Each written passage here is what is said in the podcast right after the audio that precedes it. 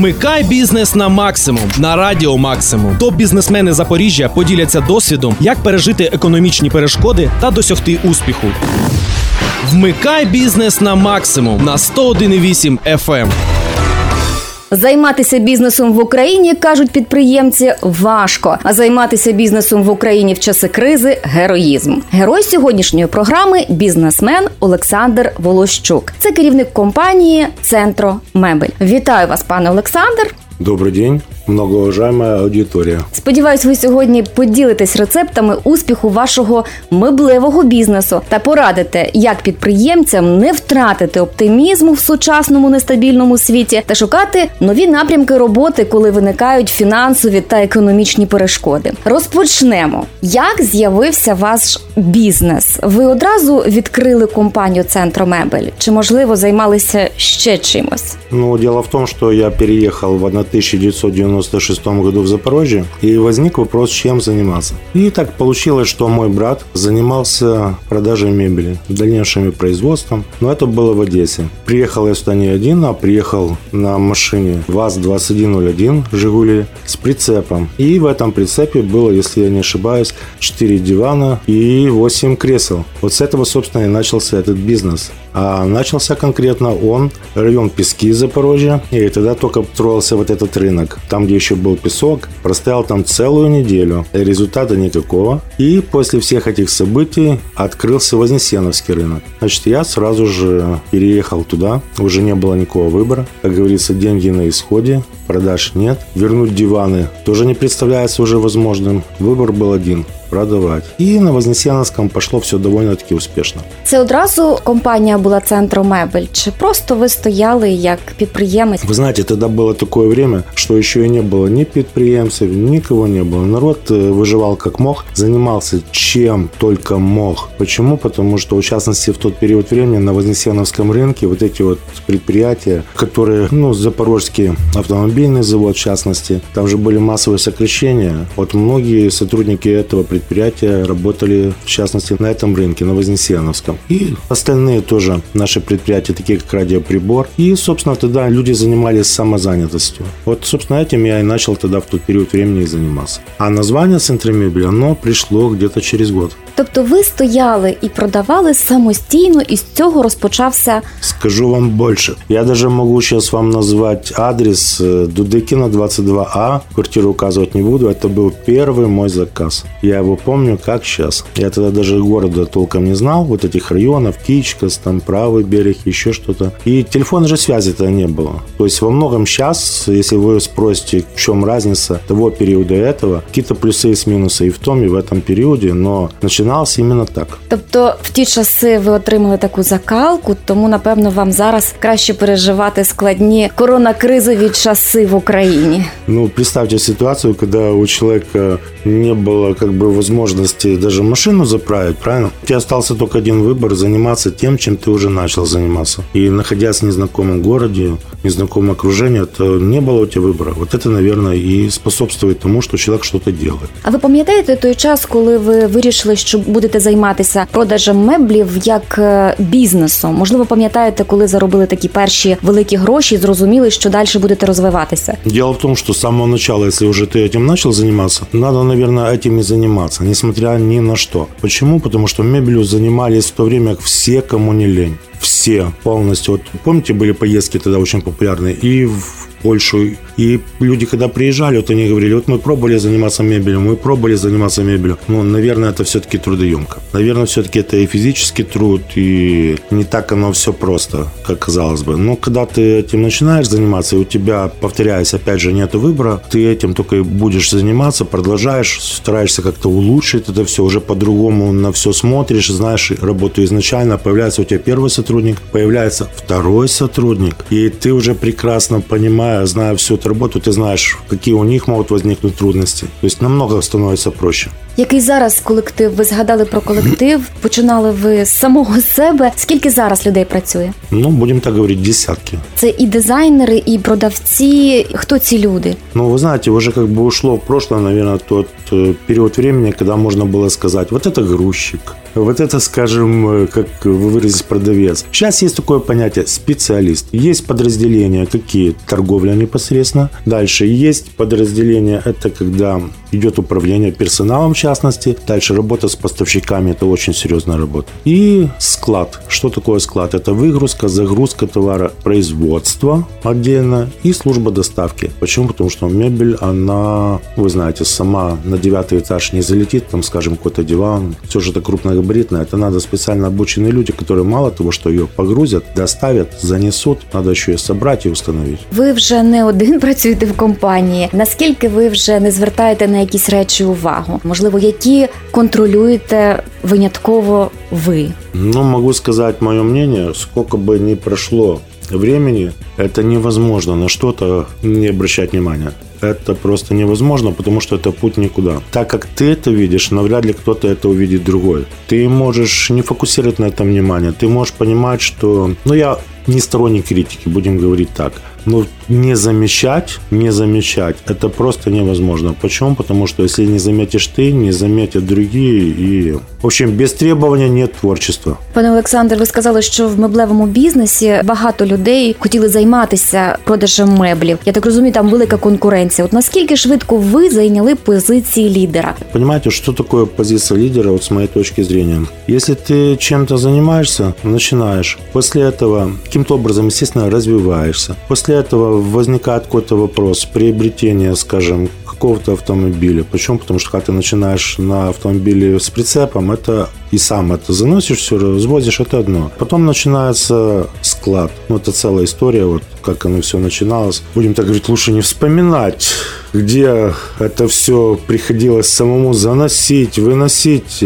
А потом, естественно, уже начинается персонал, и по-любому ты уже идешь по пути развития. В любом случае, ты уже двигаешься, прогресс как сейчас развивается. За один год происходят такие события, которые раньше не происходили за 10 лет. И вот, вот эта история, как вы говорите, с коронавирусом, еще с чем-то, она способствует тому, что по-любому динамично развиваются все. На месте сейчас никто не стоит. Давайте зупинимось на цьому. Які виклики ви переживаєте під час такої кризи? І можливо, що вам допомагає не зупинятися? Бо е, бізнесмени, які були в цій студії, вони кажуть, ви краще перечекати. Ну вот скажите, пожалуйста, если у вас есть коллектив, который нуждается в заработной плате в любом случае, дальше, и если у вас есть какие-то обязательства перед банком, как можно что-то ждать и смотреть и надеяться на что-то, на какие-то решения, виду, со стороны того же правительства, правильные они, неправильные. То есть это, опять же, путь никуда. Не было такой секунды, чтобы мы стояли и надеялись или кого-то ждали. Это не тот бизнес. Если у нас были приняты заказы еще за месяц, за два, за три до этого, то покупатель, он не будет ждать. Ему все равно коронавирус, не коронавирус. Человек будет звонить и спрашивать, а где мой заказ? А когда его привезут? Поэтому говорю, как оно есть. Выбора у нас не было.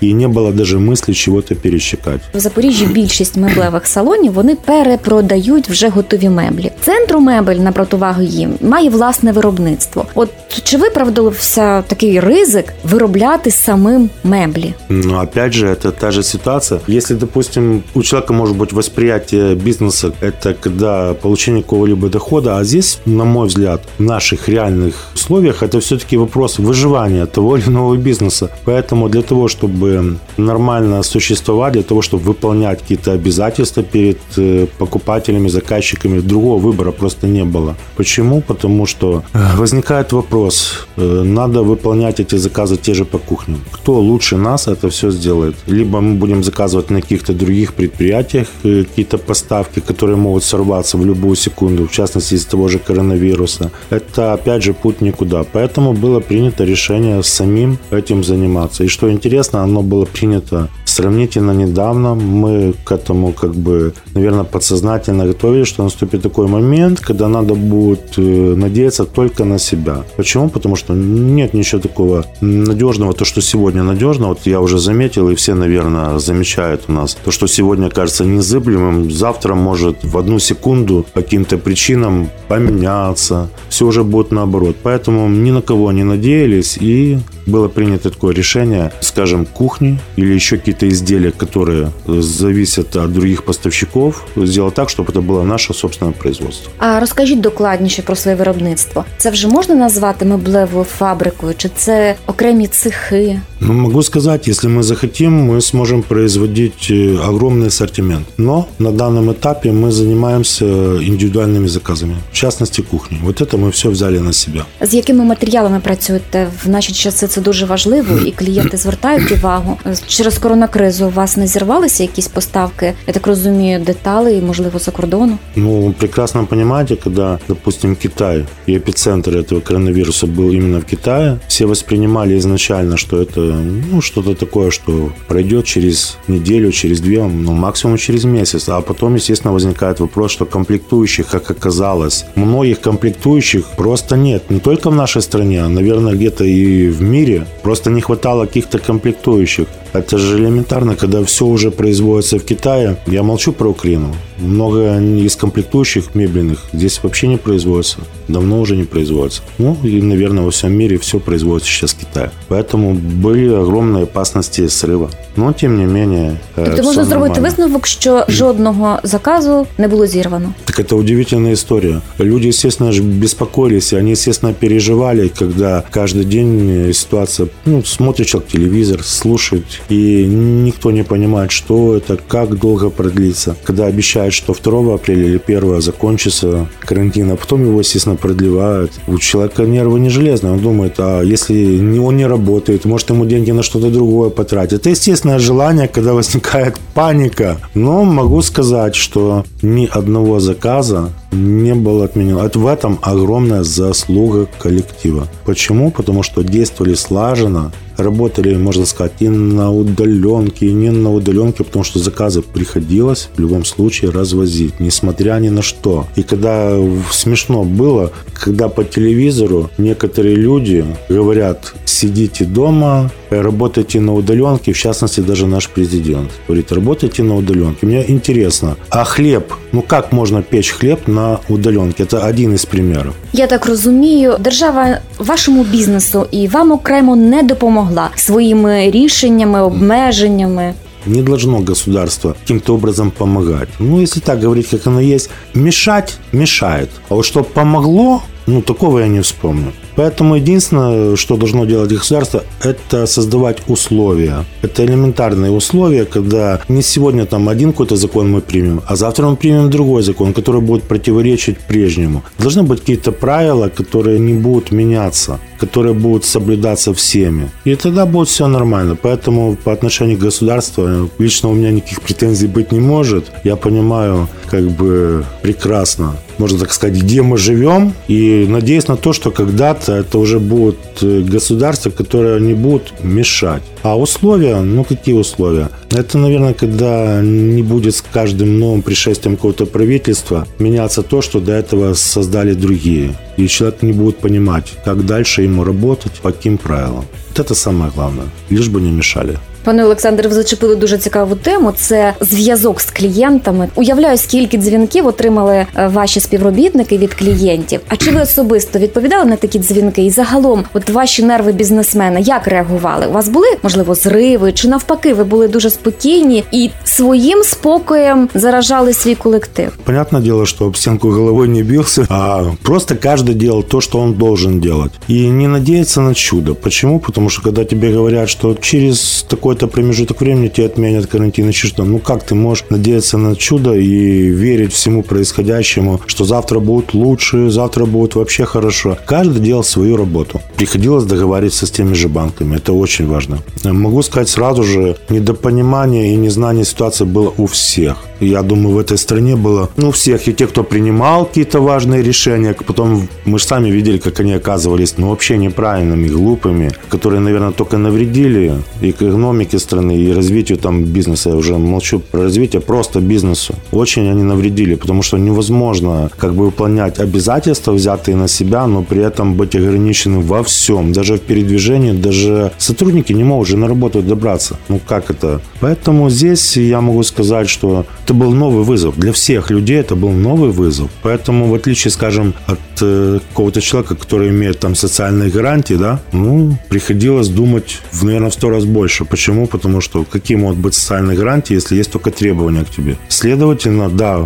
приходилось думать, но это был очень хороший и благоприятный момент именно для творчества, для роста каждого сотрудника. Почему? Потому что именно в такие моменты, это момент истины, проявляется кто есть кто. Проявляются люди, те, которые уже жили по каким-то критериям вчерашнего дня, могу сказать сразу же. И были люди, которые готовы были прогрессировать и держать свой уровень достаточно высокий. Вот с помощью этих людей мы больше начали, наверное, развивать социальные сети, естественно, реклама, и благодаря этим людям, собственно, никаких проблем не возникло уже через месяц. Вот месяц надо было перестраиваться, а через месяц, я считаю, очень даже все пошло очень хорошо. Но это благодаря сотрудникам, которые работают не один год. Пане Олександре, чи є у вас меблі з-за кордону? Чи довелось вам переорієнтувати свій меблевий бізнес через те, що сполучення між країнами було обмежено? поставки из-за границы это самое ненадежное, что может быть. Почему? Потому что вот на сегодняшний день, кто бы что ни говорил, ну, основные это поставки идут из Китая. Э, скажем, вот эти контейнера, которые все привозятся. А да. як же італійські меблі, іспанські ну, меблі, ми бачимо рекламу. Понимаете, что вот, наверное, вот здесь может быть какой-то бренд э, или, я не знаю, там, какой-то футболки или еще какой-то одежды, а на самом деле будет все равно же написано, сделано она в Китае. Но точно так же мы прекрасно понимаем, тот же iPhone, тоже будет на нем написано, он реально сделан в Китае. Наверное, же так и со всем остальным товаром. Поэтому это самое ненадежное, что только может быть. А в период коронавируса та же самая ситуация. Мы давно не работаем, очень давно мы не работаем с какими-то поставками из-за границы. Очень давно. Почему? Потому что на сегодняшний день в Украине, на мой взгляд, производителей мебели может быть больше, чем в любой другой стране. Как бы там ни было, как бы это ни парадоксально звучало, на сегодняшний день потенциал Украины, он недооценен. Почему? Потому что многие комплектующие, которые поступают из Китая, я уверен, могли бы производиться, если был бы хороший рынок сбыта не только внутри страны, и, возможно, было бы хорошее развитие, они бы легко э, продавались и в странах Евросоюза. Почему? Потому что мы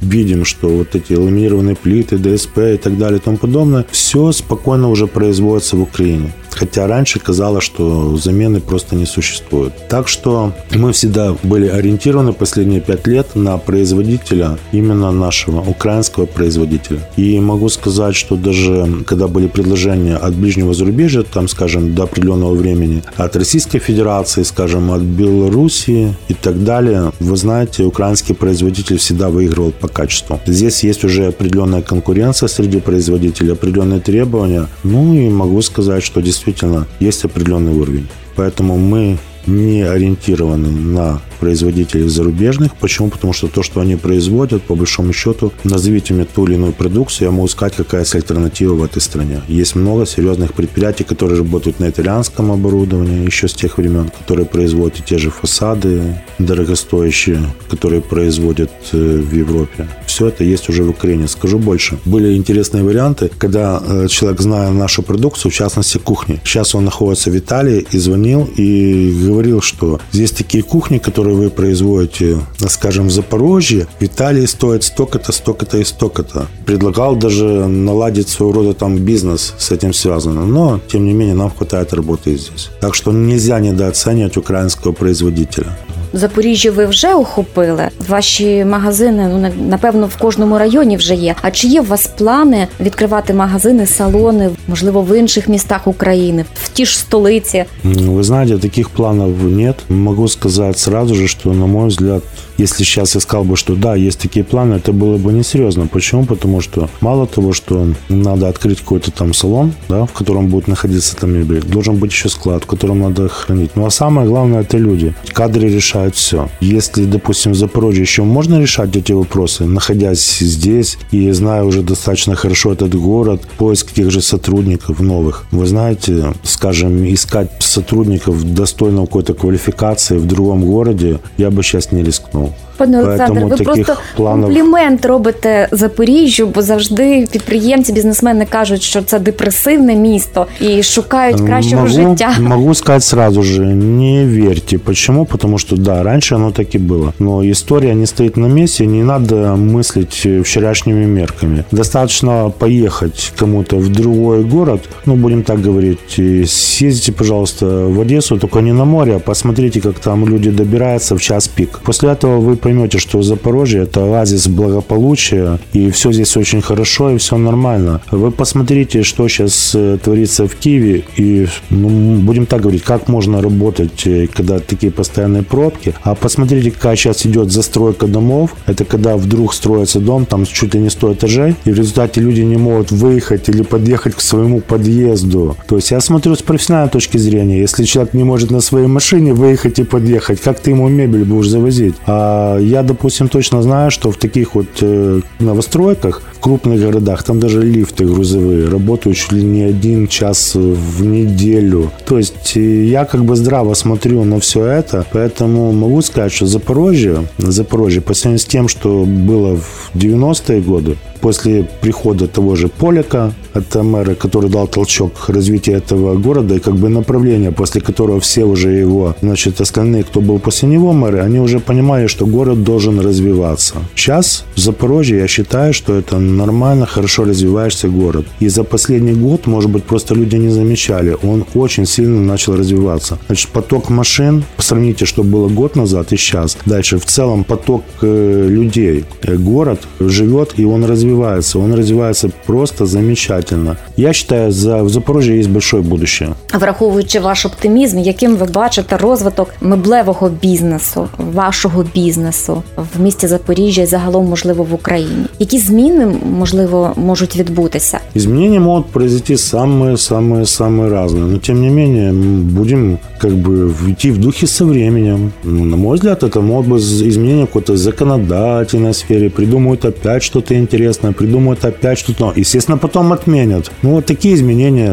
они периодически возникают. Мы к этому уже привыкли. А не дай Боже, знову обмеження карантинне, знову не працюємо і вдома сидимо. Чи ви вже розпланували собі план дій на такий випадок? Но вы знаете, когда карантин был неожиданно, когда от этого как бы никто не ожидал, что такое возможно, мы это уже прошли. Поэтому если он будет вновь, ну, я думаю, это уже не будет что-то новое, это уже будет обыденная ситуация, к которой все уже привыкли, с которой уже все свыклись. І наостанок, можливо, ви підтримуєте морально бізнесменів, які зараз відчувають негативні настрої, можливо, думають, вже не можу займатися бізнесом. А ви все таки наповнені оптимізмом, відкриваєте нові магазини під час кризи. Поділіться позитивним досвідом і, можливо, добрими порадами. Э, Наверное, все-таки надо меньше обращать внимание на те события, которые не зависят от нас. Наверное, надо все-таки понимать, что надо смотреть на то, что происходит рядом с тобой. Обращать внимание в первую очередь на это. Заниматься только своим делом. Не искать виноватых, и тогда будет все нормально. И огромное значение имеет окружение, которое находится рядом с тобой. Почему? Потому что если это те люди, которые достойны уважения, следовательно, и ты будешь другим человеком. Ну и больше, наверное, надо работать. Как там говорят, бизнесмен, он должен работать час-два часа максимум в день. Ну, ерунда это все. Я не знаю, что это за бизнес такой. Поэтому какой критерий? Побольше работать и заниматься тем, чем ты занимаешься. А скільки ви часу займаєтесь на добу бізнесу? Понимаете, это то, что постоянно с тобой, то, от чего ты никуда не денешься. Как бы ты ни хотел, это уже твоя жизнь. Не просто работа, а в любом случае все, что твои мысли какие бы ни были, они будут с этим связаны. Поэтому нельзя сказать, сколько я этим занимаюсь. Наверное, постоянно. Я вам дуже дякую, пане Олександр. Це був бізнесмен Олександр Волощук, керівник компанії Центромебель. І я сміливо можу сказати, що ви герой нашого часу, бо займаєтесь не просто бізнесом, а ще й розвиваєте свій бізнес в такі нелегкі часи в Україні. Я вам хочу побажати успіху. Дякую. До побачення. До побачення. Вмикай бізнес на максимум на 101,8 FM. Програма була виготовлена за підтримки медійної програми в Україні, що фінансується Агентством США з міжнародного розвитку і виконується міжнародною організацією Інтерньюз. Ця програма зміцнює українські медіа та розширює доступ до якісної інформації.